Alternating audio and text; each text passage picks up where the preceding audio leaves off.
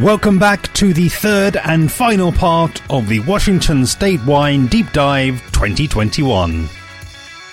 I'm, of course, interpreting wine host and founder Lawrence Francis across three episodes exploring the terroir, geology, winemaking culture, and wines of the US's second largest quality wine producing region. We conclude the series today with an in depth look at Walla Walla with Matt Reynvaan of Reynvaan Family Vineyards. Building on episode 443, which looked at the wider Columbia Valley, and 444, which focused on Yakima Valley, we first hear Matt's origin story, a fascinating introduction to the wine industry, literally from scratch, in 2004. He puts the family decision to start a new winemaking endeavor in a new region in the context of the help that they received along the way from both the local and international winemaking communities.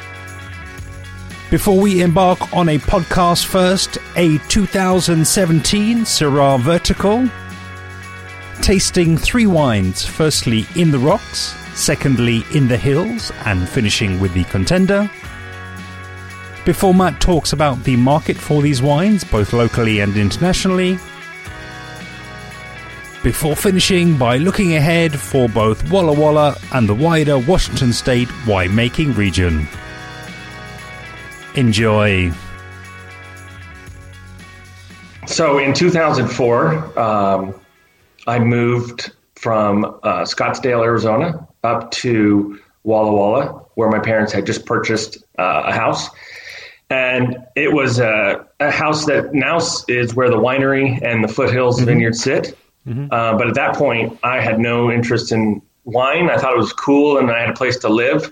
Um, but I was in the golf business before, so when I came to Walla Walla, I, I started working at the country club, and being in this this valley, you start to catch the bug of winemaking and drinking it and just enjoying the people around it. Mm. And I kind of wanted to take a shift um, towards that direction. And um, there was an opportunity to play with uh, um, the L'Ecole 41 guys in a golf tournament, a charity tournament.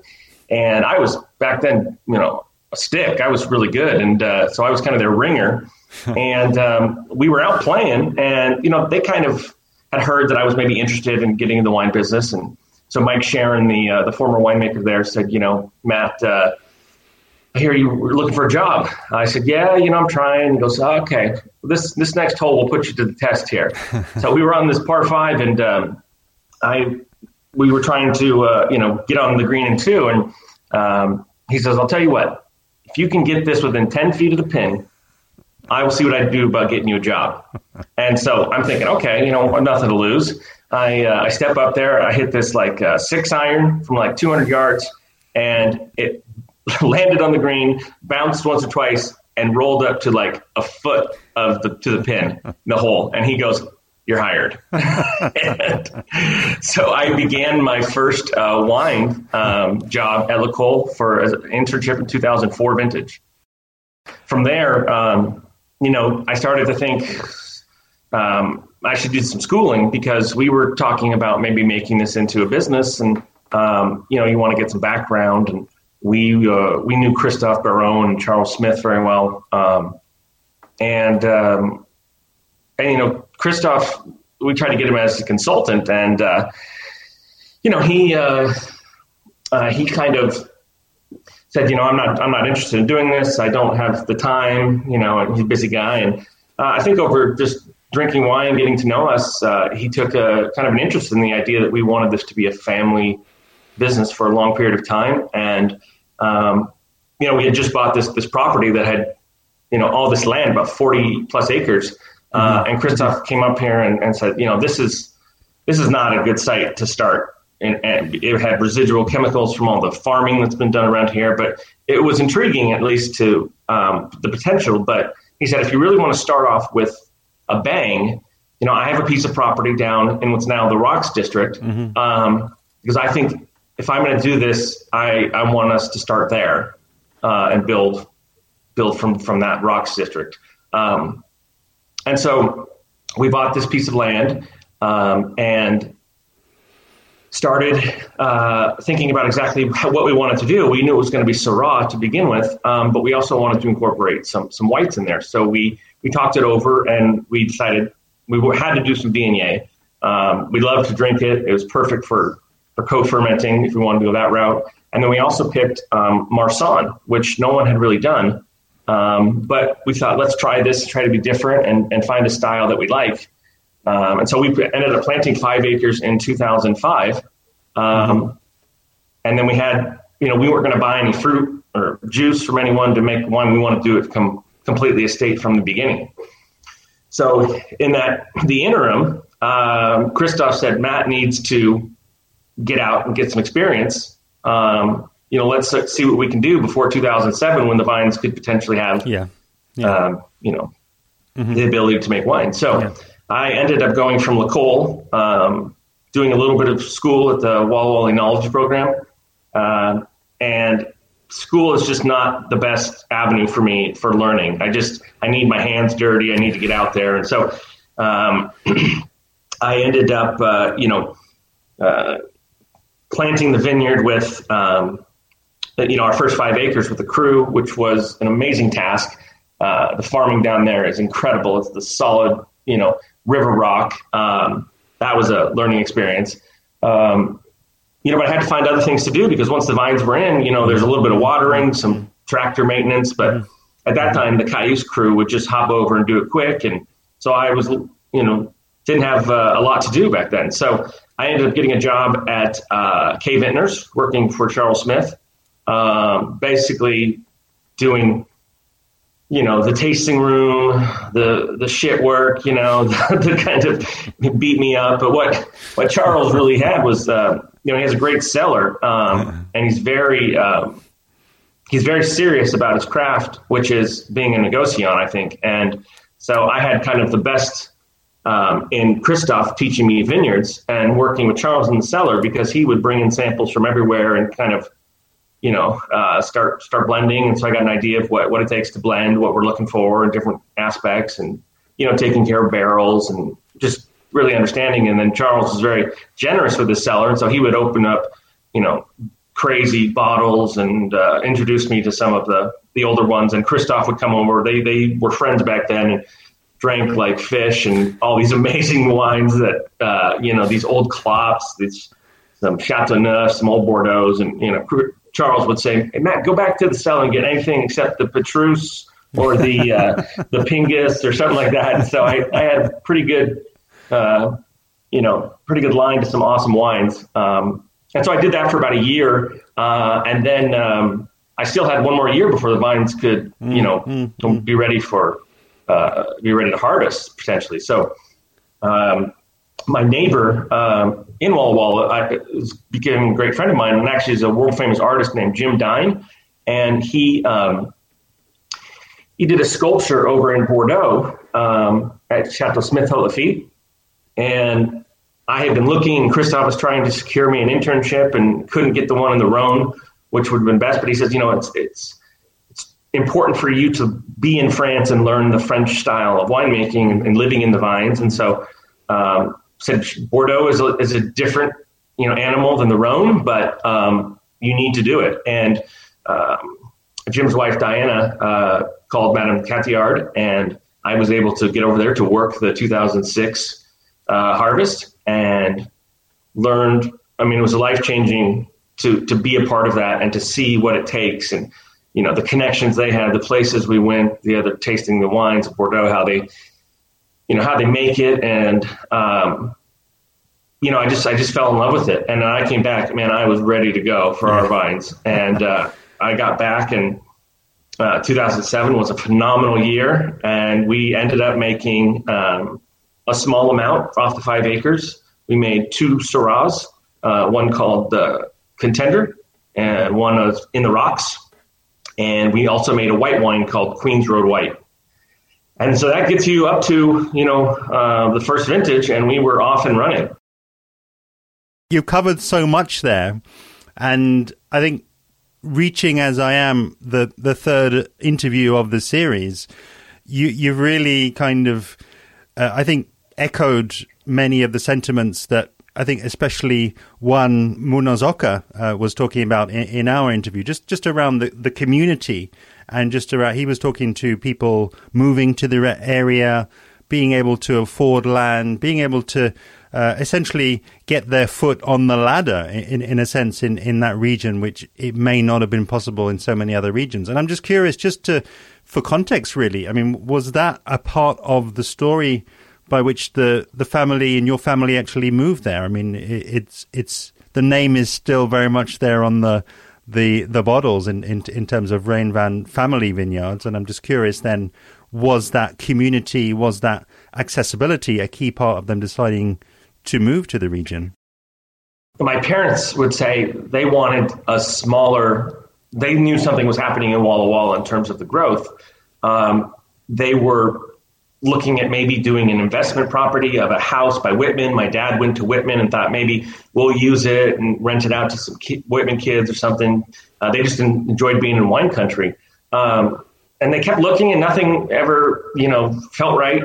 Uh, but I don't think they had the intention of growing grapes or doing this. This wasn't like a lifelong thing. My dad was practicing law um, in Seattle, and I think they were just looking for a little escape. They knew Charles very well. My dad is Charles' lawyer, um, um, so you know they just wanted to to be a part of it. And after a while, the realtor's like, "Listen, uh, you know, if this isn't what you're looking for, I have a I have a property out in the base of the foothills, the the Blue Mountains, that you know is a lot more land, but it's kind of more what seems like you guys, you know, want to do. And they came of Cottonwood, which is, you know, you're climbing up the hill. Um, it's on the southeast part of uh, Walla Walla. And they got up there, and my mom and dad described it as they pulled in, got out of the car, and it's an exceptional view of the valley, mm-hmm. right? Mm-hmm. I mean, it was just beautiful for them. And my mom doesn't hesitate and says, This is it. And my dad was like, honey, this is like six times it. You know, we, this is not what we're thinking. so, um, but my mom, you know, has a great eye in real estate and saw the potential for, you know, maybe vineyards, maybe just, there was all kinds of options. Yeah. Um, and it's what became Foothills in the Sun. And to be quite honest, it's one of the most unique sites in the valley. So there is some, you know, serendipitous, um, you know, actions going in the way because, I mean, from, um, from a group that had no knowledge of wine other than drinking it, we were now embarking on a large venture. Um, and it happened very fast. And without the guidance of Christophe, uh, it would have been a completely different, I mean, different way. He embedded so much knowledge. I was a sponge with him, listening to every aspect and studying and studying and studying. Like, um, and so we we ended up, you know, like I said, not using this part at first, but ended up coming back to it after we had kind of cleaned up the soil, got some better nutrients in there, and planted mm-hmm. uh, ten acres um, at the very top of the the property, which is 1,600 feet. Um, so we were already going with the in the rocks property, um, and this one now we were going to wait until our first vintage, which would be 2010, uh, for them up here. And um, we ended up planting Viognier, uh, a bunch of different clones um, and rootstocks of Syrah, and uh, a little bit of Cabernet Sauvignon. So, um, 2008 was a very um, busy year for planting. We had planted our first in 2005 at In the Rocks, um, and then again in 2006, 2007, and the last little bit of Cabernet Sauvignon um, in 2008, as well as 10 acres of Syrah and Viognier and Cabernet at the um, at the Foothills Vineyard. And so from there, my mom was saying we are burning through money, uh, spending on these vines and you know doing all this work. But I mean, we were committed. You know, we were all in by then. Um, and so we kind of did that for a while, and then started planting again in 2000 uh, 14, we add um, had a little extra part of the In the Rocks Vineyard that I had been planning for a long time to dedicate to um, more Bordeaux varietals because of my time in in, in France and at Smith Lafitte. Um, I wanted to do kind of the style of wine that they did, which is you know more Cabernet Sauvignon, a higher percentage of that, uh, a Merlot, Cab Franc, and a little bit of Petit Verdot. And you know, Petit Verdot um, Madame Cathiard always said, "This is like you just need a little bit. Don't plant a lot; mm-hmm. it's too powerful, but just a little bit will really help the blend." And And so we ended up doing that. Um, and it started to, you know, we had to wait till 2016 to see what the grapes would do. Um, and so we ended up, uh, you know, in that time we had all this Cabernet from the In the Rocks previous that we, we made 100% uh, Cabernet for um, since 2010. First commercial was 2011 and just kind of kept making 100% cab. And then in 2016, once I saw the quality of the um, the, the Bordeaux varietals down mm-hmm, there, mm-hmm, uh, mm-hmm. we ended up switching the wine from 100% cab to uh, a blend, and it made the wine so much better, so much complexity. Um, and so that was that was the final planting that we did at In the Rocks. It's totally uh, planted out. Um, and then in 2018, we planted another five acres of Syrah um, kind of my favorite clones that worked very well up here uh, in a little block on the lower part of the property um, that I named after my son called Pierce's Block um, because he was born in 2018 and it was uh, it's just coming online for the 2020 and um, you know it's it's been great. So that's that's the final planting that we're doing right now.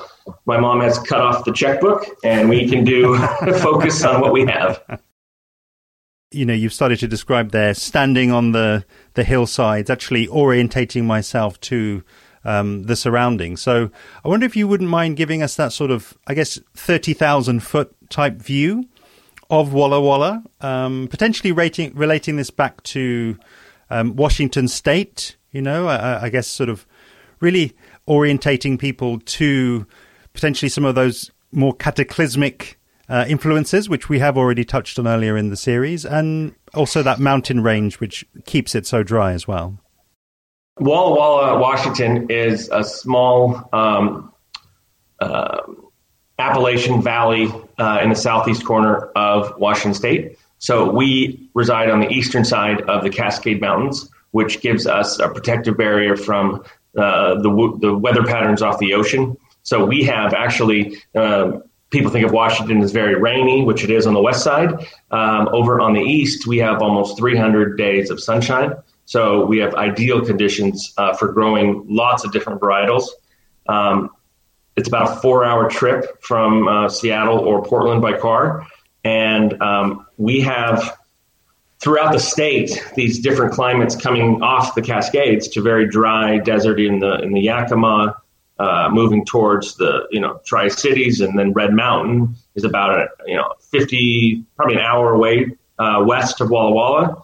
and you move from Red Mountain into um, kind of the, the outskirts of Walla Walla, where um, mm-hmm. some of the beginning wineries like uh, Rick Small, um, L'Ecole, um, Rick, Rick, Small of uh, Woodward Canyon, um, out in Lowden, and then you move into Walla Walla. And as you move closer into the valley, you start seeing a shift in um, in the soils. It's primarily um, wheat growing, peas, onions, um, and as you get closer to the mountains, we go from you know eight inches of rain per year on the western side, all the way to as high as 25 inches, and the you know where we are here at the the foothills vineyard. So drastic conditions in the valley uh, and and across the state, and there's a lot of great uh, little pockets of different terroirs.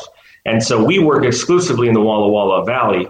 Um, but what's interesting, what we do is we have our vineyard, the foothills, that is, uh, you know, this, this windblown loess, uh, deep silty loam uh, that, that's attributed to the Missoula floods that, that happened.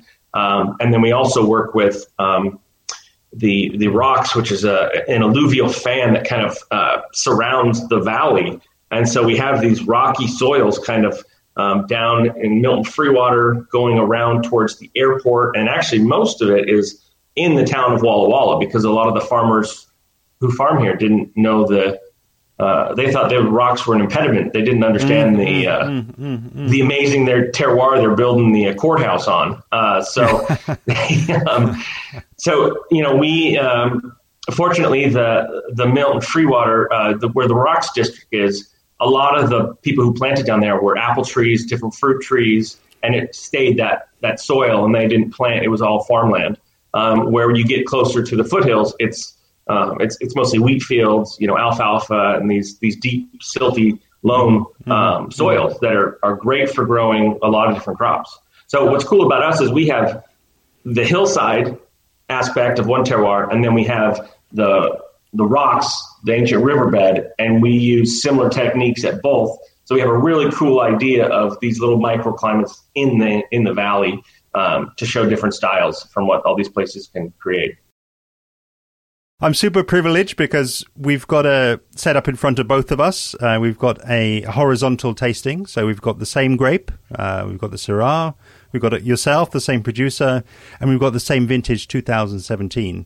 Um, and before we go in and, and, and, really sort of start to explore those differences that you've alluded to there in terms of the terroir that's being expressed through the grape, I, I wonder if you wouldn't mind, yeah, talking perhaps a little bit to your philosophy um, and the big picture, I guess, really, in, in terms of um, what similarities there may well be between these wines before we later explore the differences between the sites.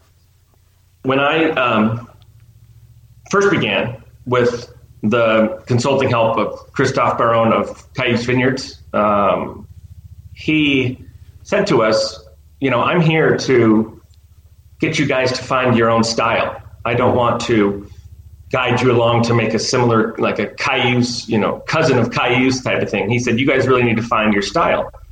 Um, so we started drinking some wines that we have enjoyed, and the particular um, Syrahs that we felt were some of the best in the world. In fact, we did a tasting of blind tasting um, of different wines, and we kind of all landed on this the wines that were co-fermented.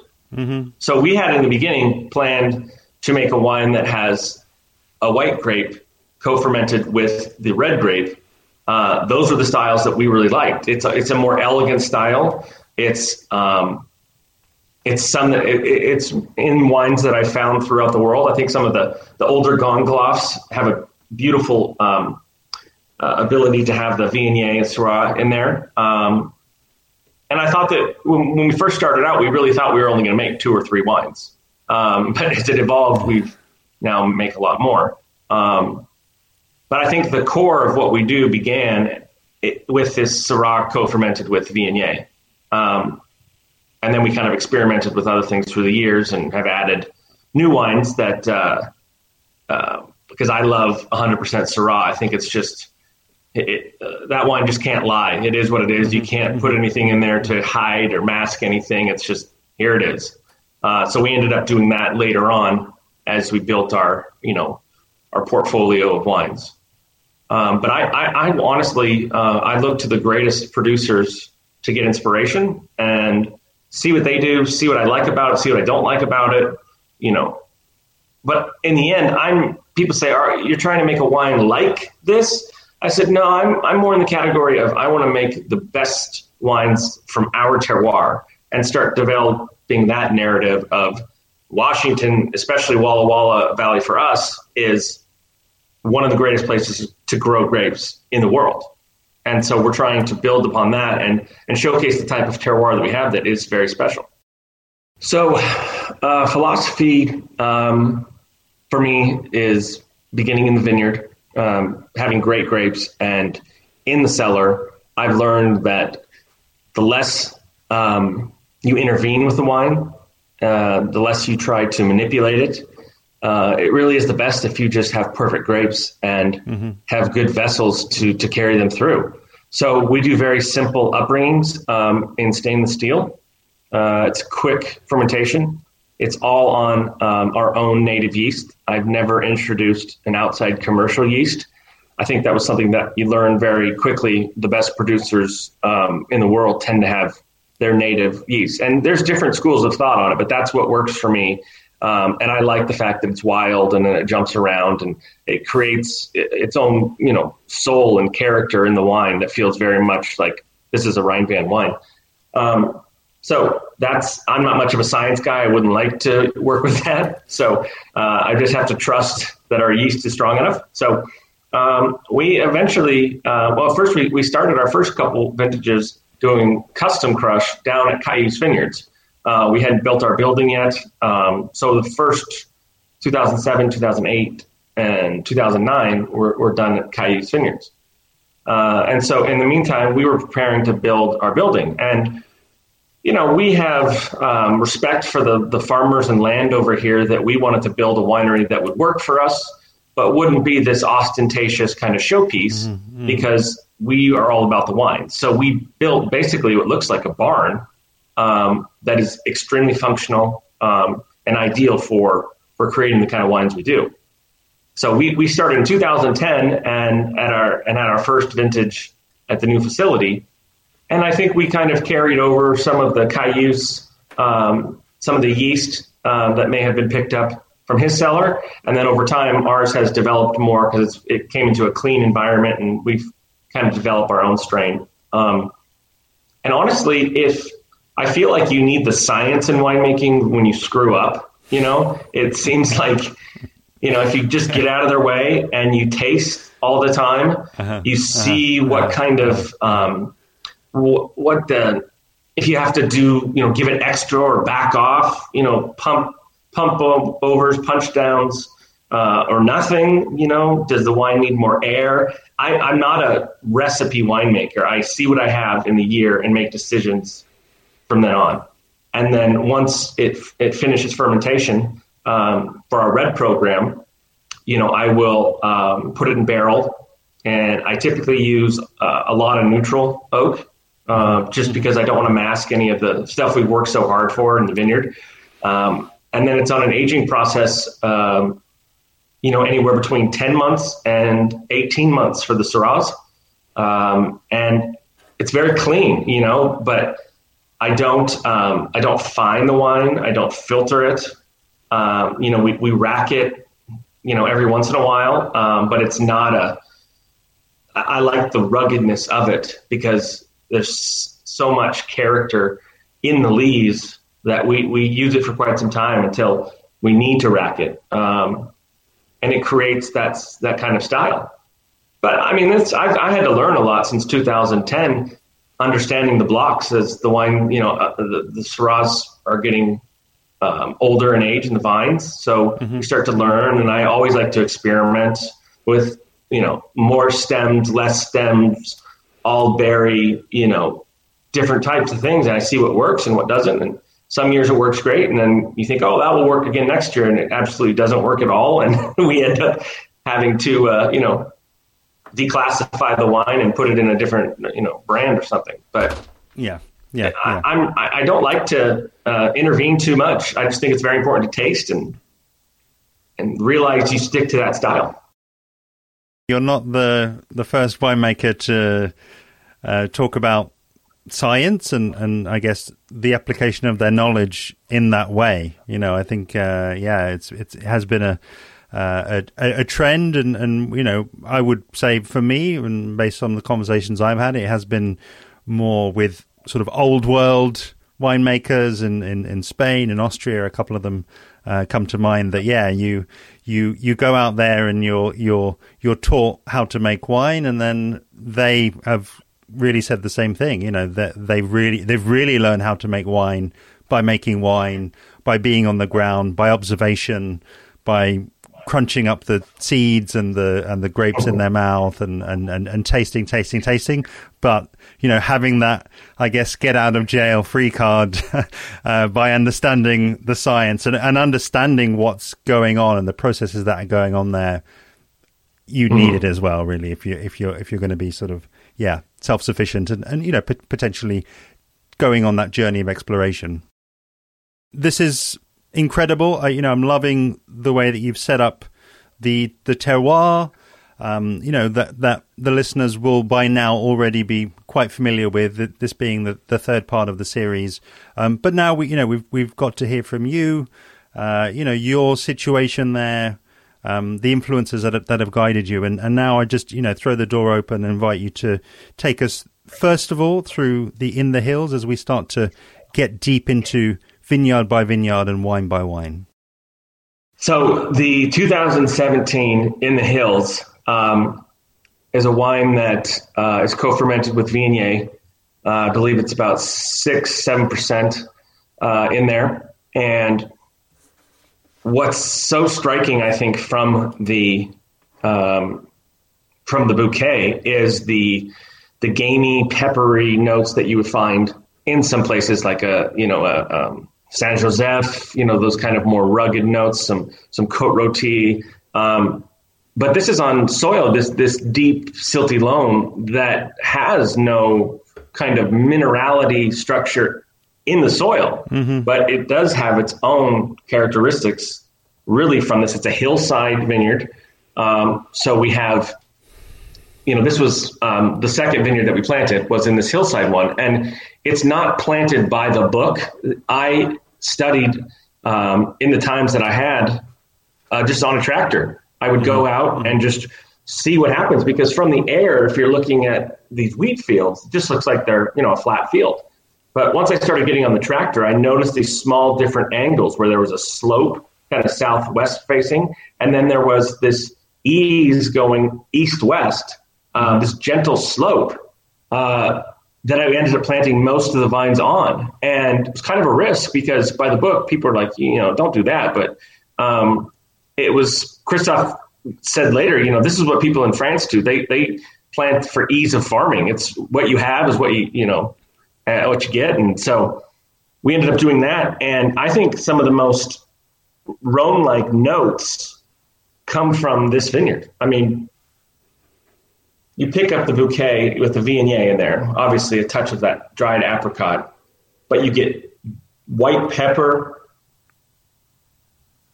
you get the gaminess, mm-hmm. almost like a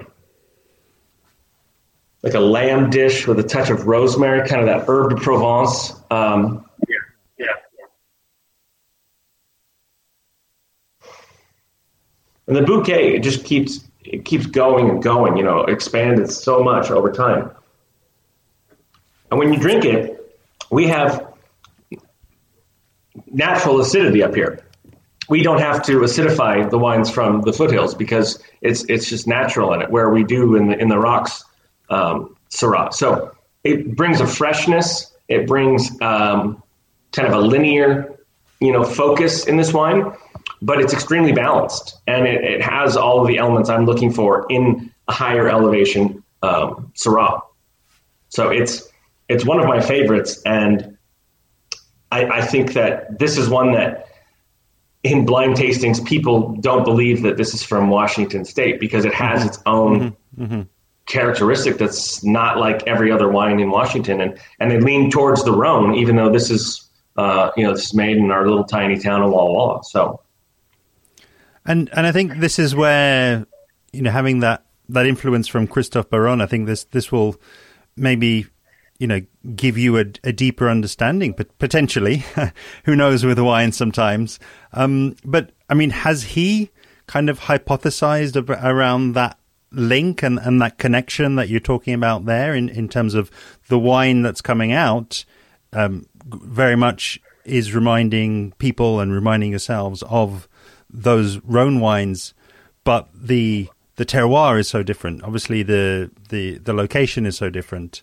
Um, the the access to water and, and the and the growing conditions are so different. Is is there a hypothesis around how come the wines are coming out kind of so reminiscent and, and, and feel so familiar? Yeah, we we've talked about that many times over the years. Um, you know, I think that terroir is it's such an interesting thing because a lot of people think of it as just the soil, but the other aspects of terroir that we get up here is uh, different exposure um, with the orientations of the rows. We have uh, wind patterns that make the the vines uh, you know stronger. Uh, there's a big the, the weather will hit the hills and drop you know and then go back through the valleys. So we have different kind of weather patterns. Um, you know, I think it's very important too. The um, the clonal diversity uh, when you're planting.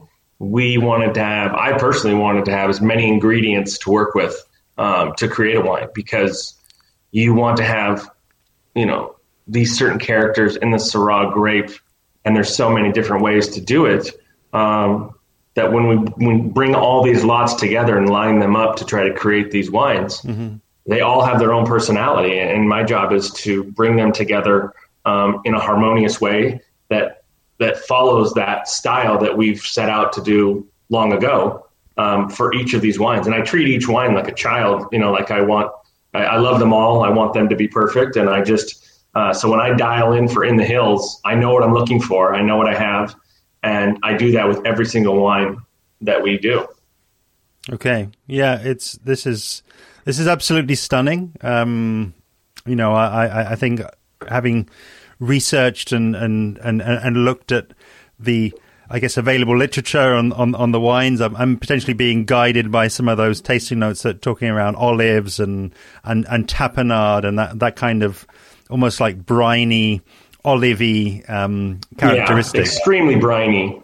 It's I, and and so moreish though. That that that's the that's the thing. And and and, and actually, it, it did just occur to me. You know, I, I don't know if you feel as though the the Viognier, um, which I'm certainly picking up as you're describing there, is is its influence, I guess, over the Syrah and, and over the blend. Is it more felt on the nose than on the palate for you, or or is is are you you know you know these wines, you know the the hundred percent Syrahs that you're uh, doing over there. Are you tasting as well the influence of that six seven percent? Yeah, and I think that um, sometimes the amount of Viognier that we put in here can get away, and it becomes too overwhelming. Uh, I personally like kind of the two to five percent um, inclusion in it.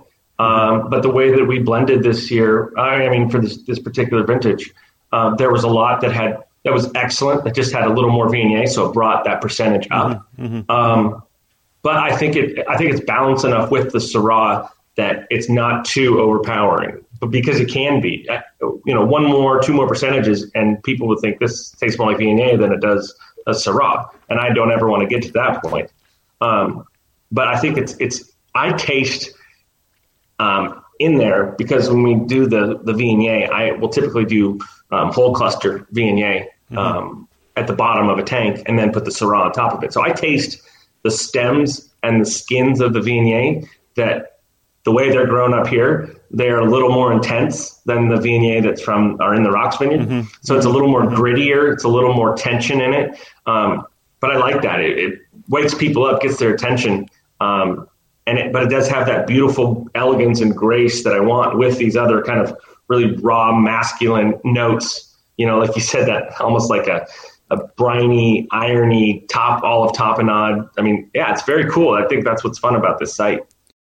You know, reading those descriptions for me they they they they are very accurate you know and and they are things that i love um, yeah. thankfully, um, to eat. But I, I, think it's just just so interesting that that I just think they they for me there's just that missing part of the description that you filled in there really just around the the harmony, around the completeness of the wine, um, which I think you know for me obviously then elevates it far beyond any of those components that briny uh, note, the salinity, the tapenade, the olive taken in isolation. It's it's mm-hmm. just a you know a, a, far more complete taste experience that actually I think it's a little bit difficult to uh, put into words at times.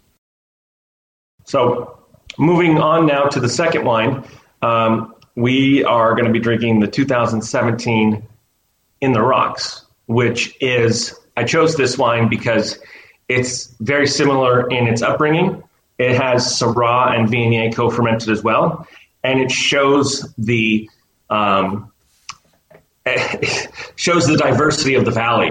We go from being at 1,600 feet on a hillside mm-hmm. uh, down into the Rocks District, which is an ancient riverbed. Uh, I, I, mean, people listening, picture Châteauneuf-du-Pape um, with the big boulders. That's what it is. And it makes for fantastic growing.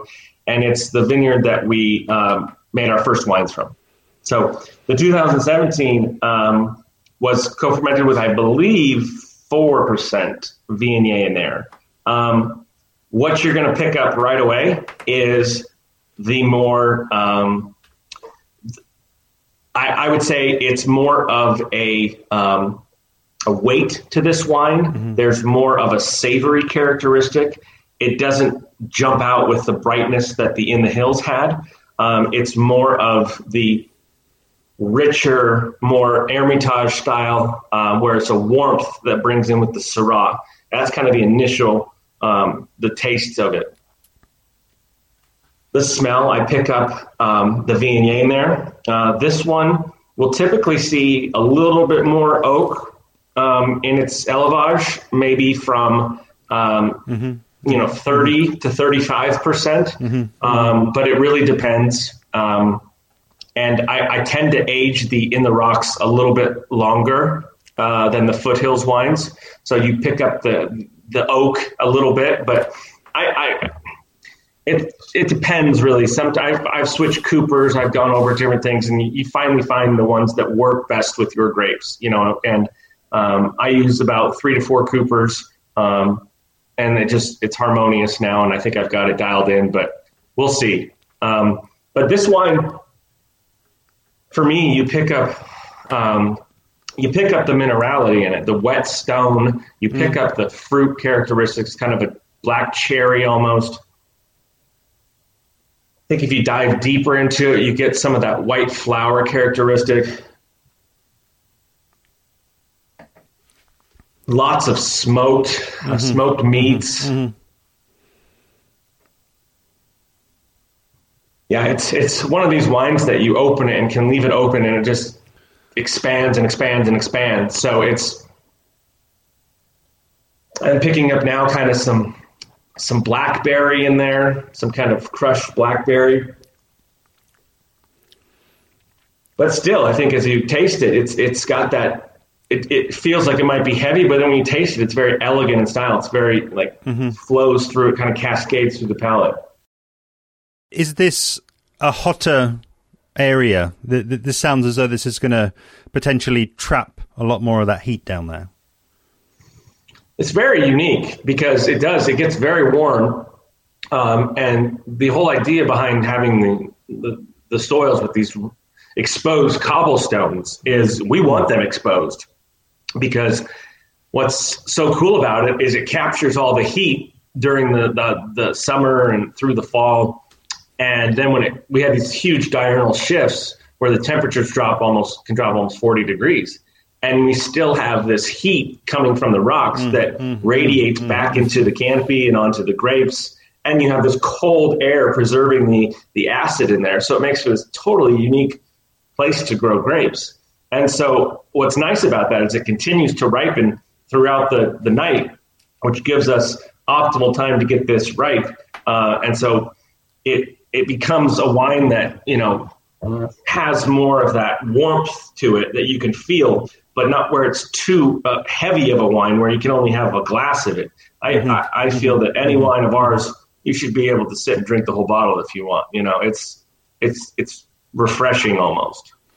Yeah, absolutely. And and I'm just curious as well though, is this wine still representing a, a large percentage of that 2004 fruit, um, or, or, or have we now got sort of you know the different mm-hmm. generations of Syrah now coming through into this blend? Yeah, we we have. I've learned enough about the different parcels that we have, the kind of blocks of the different clones, and I know which what I'm looking for now since it's all been planted out, and I see what's what.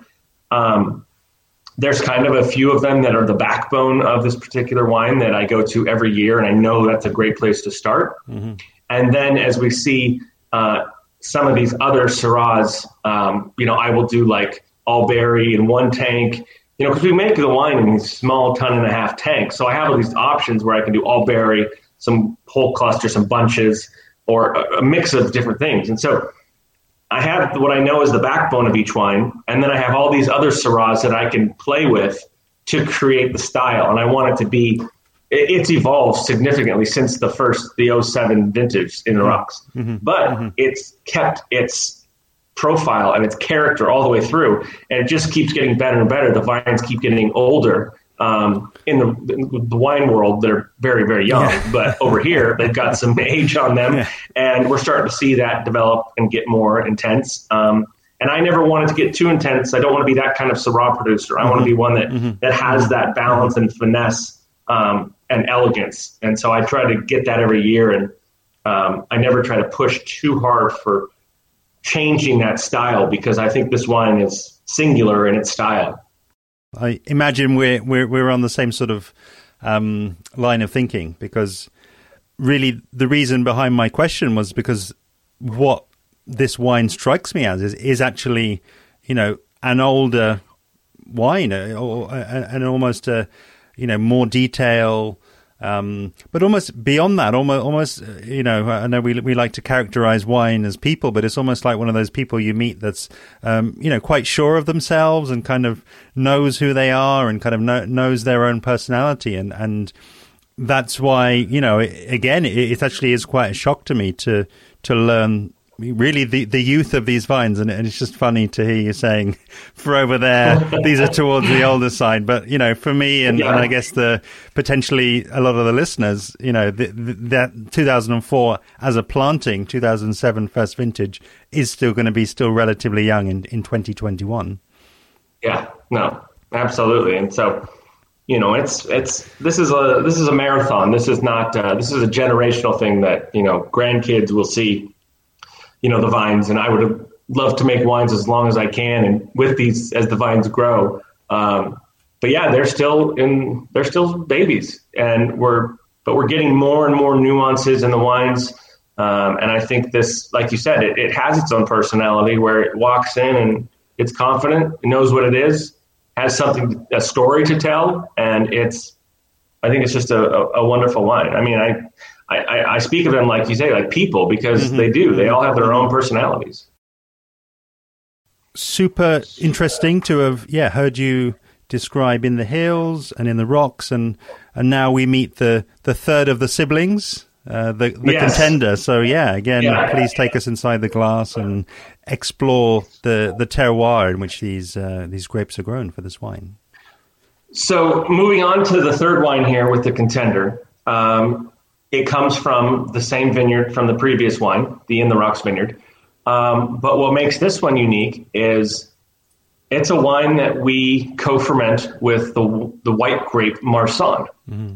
Mm-hmm. And there, I still can't find people who do that. I, have heard in uh, different parts of southern Rhone they play around with Syrah Marsanne, um, and it's a wine that we kind of took a gamble on, but we fell in love with the style because it's it's a beautiful bridge from the standard Syrah Viognier to the 100% Syrah with this other kind of powerful uh, white grape of the Marsanne. Mm-hmm. And mm-hmm. Marsanne by itself is remarkable and some of the greatest wines, um, white wine in, in the world for my personal palate. So we thought, let's try and add a little bit. And boy, did we not need to add very much because it it was amazing. It just brought this mouthfeel characteristic, this this like coating, almost glycerin, you know, just this mm-hmm. oily mm-hmm. texture mm-hmm. to it. And it was so fun because it's it has a richness and a power to it that's more like it, it, feels like it might not have white wine in there, but if you know the Marsanne grape, you mm-hmm. pick it up. Mm-hmm. Um, and it's not as much about the aromatics with the white, it's more, all about the mouthfeel and the texture of it. So I use anywhere from um, 2% to uh, the highest amount was, I believe, 10% Marsanne. And it was in 2009. And for some reason, it just worked. But after that, 10% was way too much. It just needs the 2 to 4%, I think. So um, and it, it's a wine that we made from the beginning. So we took a gamble, and that, that first time we made it, you know, we were thinking, okay, this is we're either going to have to, it's either going to be wonderful or we're going to be ripping it out of the, the, the vineyard, you know, because it was a it was it truly was a gamble. But um, there's something magical that happens. It's a more hedonistic wine. It's darker. It's more brooding. It's got this cocoa crushed blackberry richness mm-hmm, to it. Mm-hmm, mm-hmm. Um, and it's you'd think it'd be something where it'd be hard to drink. It might be too much, but again, I'm all about this balance, and you you see my personal uh, style in here. Um, without it, you know, because you have to keep kind of a your own style for each of the wines, but also a, a style for the entire brand of wine with Reynvaan. So um, that's what I try to achieve with this one, and I think this one is is going to be very long lived. Uh, it's a wine that's going to hold wonderfully. Uh, all of them should be, but the contender just has that amazing backbone. Okay, and, and I have to ask about the name. Is, is there a, a particular um, story yes. behind that? Yeah. So my dad and I one night maybe had too many glasses of wine, and this wine was uh, in in the barrel, and we were thinking about names. And let's just say we're better at growing grapes and making wine than coming up with names. But Dad, you know, kind of slurred speech said, "I want to contend with the best wines in the world. Let's call it the contender." And I'm like, Dad, you need to write that down. That was good. We're not going to remember if you don't write it down. and so he wrote it down, thank goodness.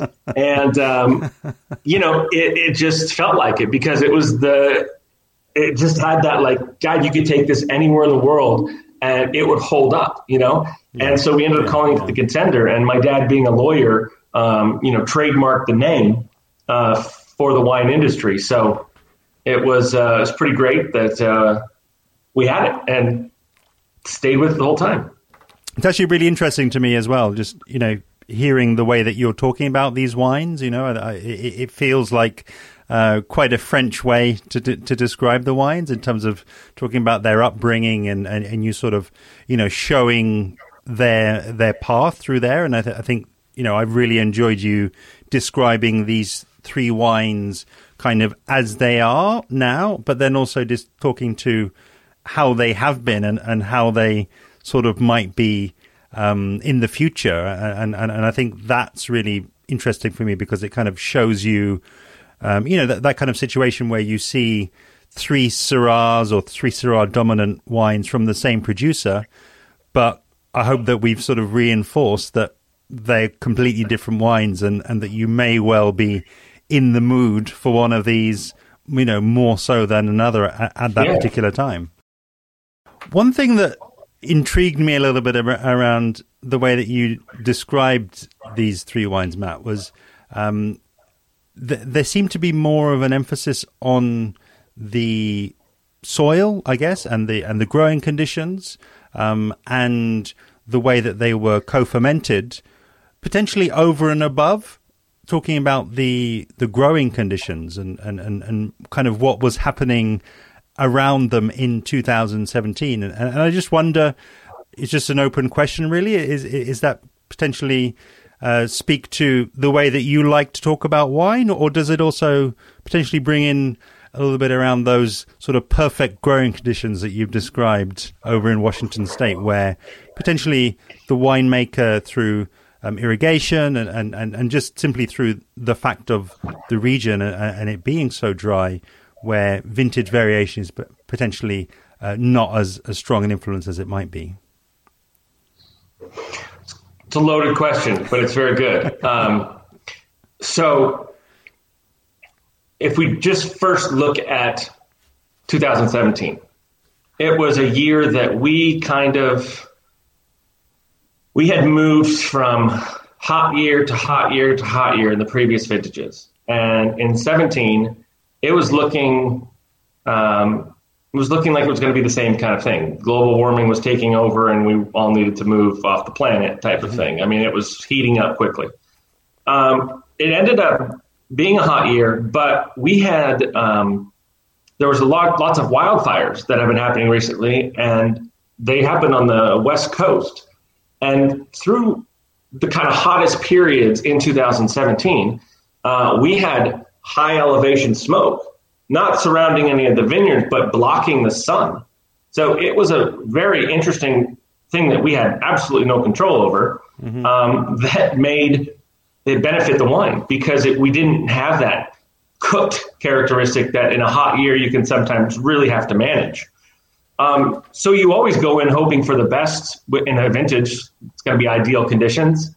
Um, but I think it's more interesting to myself to the consumer in years that are difficult, that are cooler and not just warm and perfect conditions. Because I feel that anyone can make wine in perfect conditions. But when you have, you know, trying to get ripe, trying to manage canopy in hot years or, or different, different things like that, uh, those are the most exciting wines and the ones that you really remember. um, because they had to struggle. They had to find a way to make it.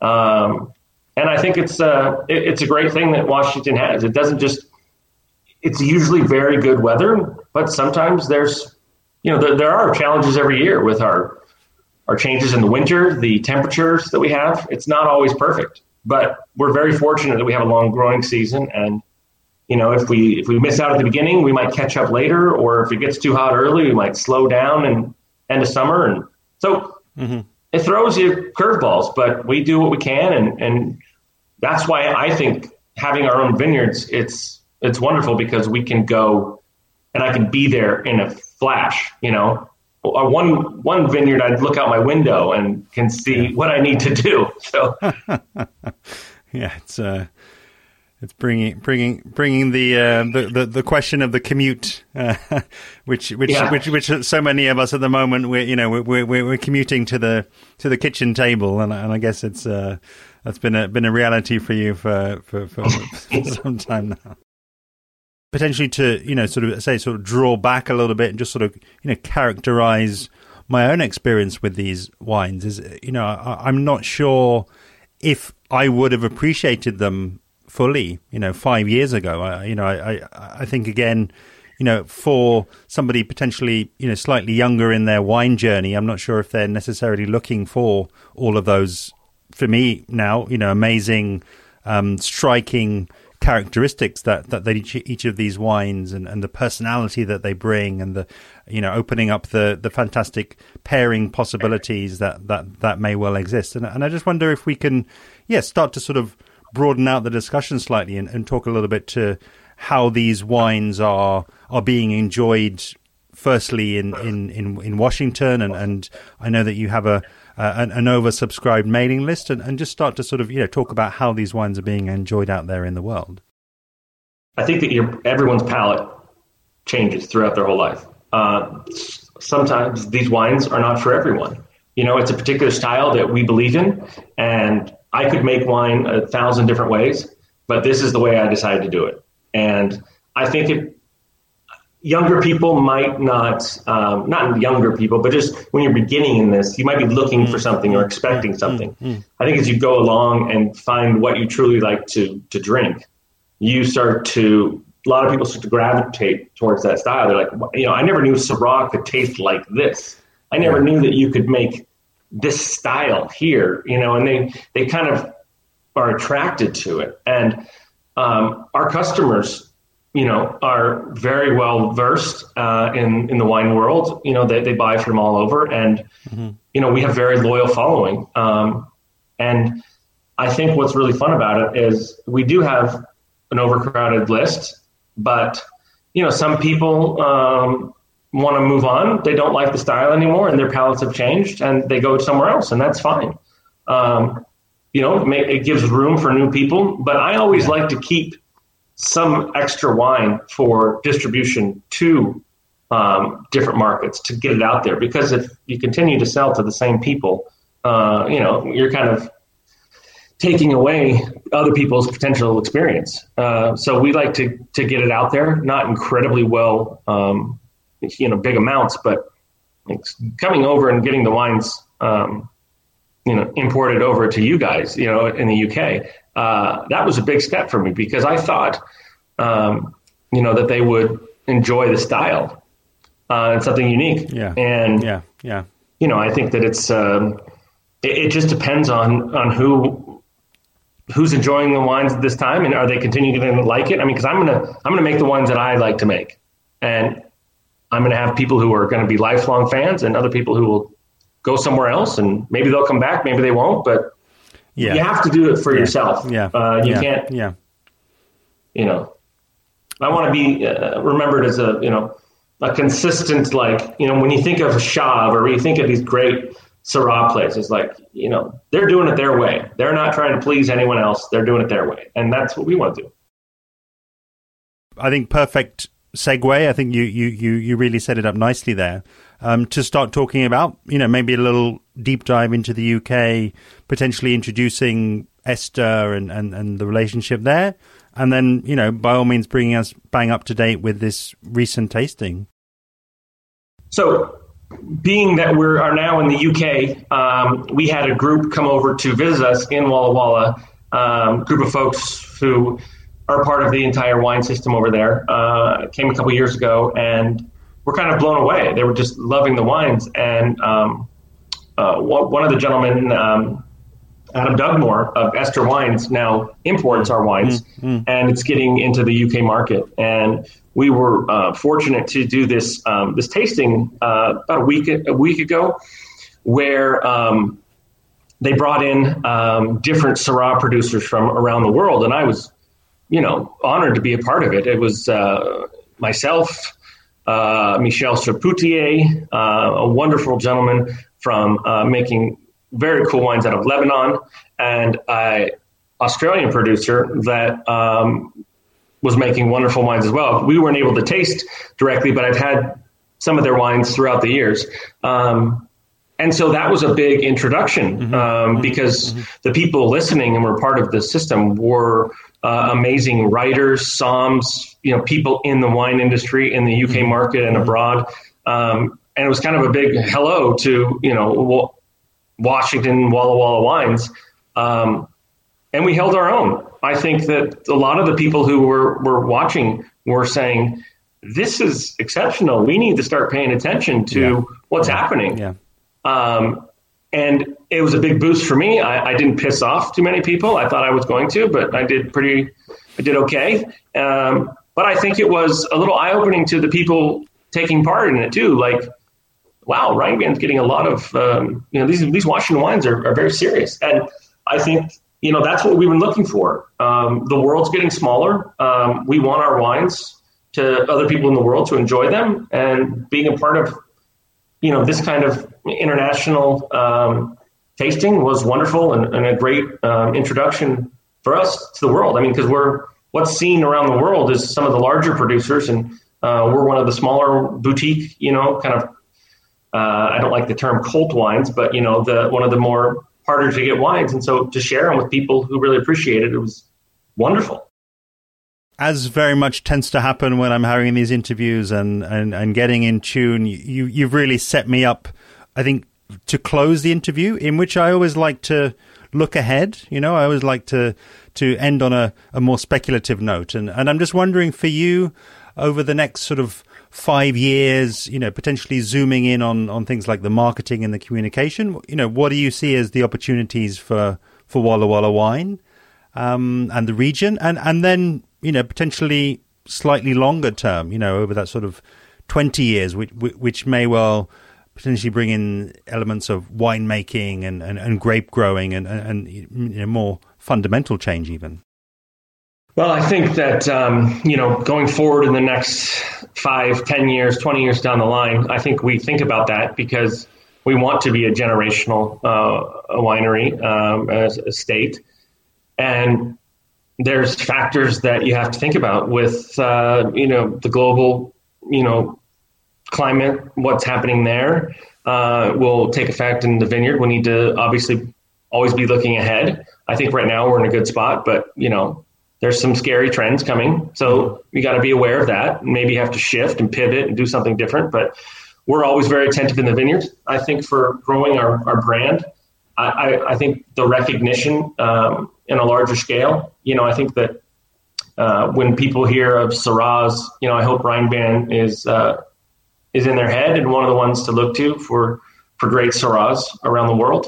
And you know, I think that we just have to keep pushing the envelope and never rest on any sort of laurels that we have or achievements or accolades. Um, because in the end, you know, we just make what we love, and um, the accolades will be there or they won't. But we're we're still going to be working incredibly hard. I don't think we want to expand the brand too much. Um, if anything, just trying to dial in each wine and, and try to make them better uh, each year. That's the goal. Um, and you know, if things are permitting and we can do it, that's what we're going to continue to do. So um, that's, I think the world, like I said, is getting smaller and we're going to have to um, think about a larger clientele. And uh, I look forward to hopefully being a part of that. I, I would just ask you the, the same question, but for the entirety of Washington. I mean, it, this sure. this feels like a you know a, a, really incredible journey that I've been on, and and have you know feel like I've shared so much around where the region has come from, and I think have uh, helped in you know breaking perceptions and, and, and some myths maybe that, that that may have existed about there about Washington wine and and and you know that they are making this, this this incredible wine, and I just wonder what kind of comes to mind if I if I say yeah, what is the the I guess the broader opportunity for Washington wine, potentially domestically and then potentially internationally as well over that sort of same time period.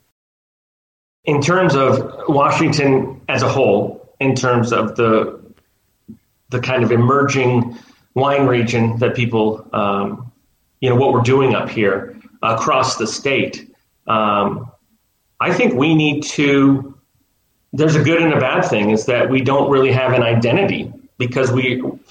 It's good because we're able to grow so much, mm-hmm. but you don't think Washington State and think of a particular varietal. I, I, I personally believe that. I think it's everyone's doing wonderful jobs with different varietals, so that makes it a little bit of um, harder to market throughout the the world and in the United States, to be quite honest, as well, because there's just a lot going on. So in terms of defining what you know which which varietal what, what it's going to be that we're going to be known for, that will help us in our journey going forward. Um, but I think that more and more talent is coming into the state. Uh, they have their own ideas. They want to make great wine. And just like any wine region that's developing, there's going to be some hits, there's going to be some misses. And I think it'll start getting tighter and tighter, and we will find um, our voice of what we do. And you know, I think that uh, the wines that are created here can can rival some of the best in the world, and I hope people will see that and uh, will take another look if they see a Washington wine and give it a try. A huge thanks once again to Matt Reynvaan of Reynvaan Family Vineyards. If you know someone who would find this episode useful, do please share the direct link, which is interpretingwine.com slash 445. Please do see below for website and main social media handles for Reynvaan Family Vineyards. For those of you in the UK, I've also included details of their UK importer, Esther Wines. And do be sure to visit Washington State Wine online at washingtonwine.org at Washington State Wine on Facebook and at WA underscore state underscore wine on Twitter and Instagram. That is unfortunately the last episode of this fascinating deep dive into Washington State wines. A region I am so happy to have explored and even happier to have been able to invite you along on this virtual journey. Please do help more people find this content about a region I hope you have come to know and love by leaving an iTunes review for episodes 443, 444, or 445. And please don't forget to come say hi on social media where I'm at Interpreting Wine on Instagram and Facebook, at Wine Podcast on Twitter, and email hello at interpretingwine.com. See you next time.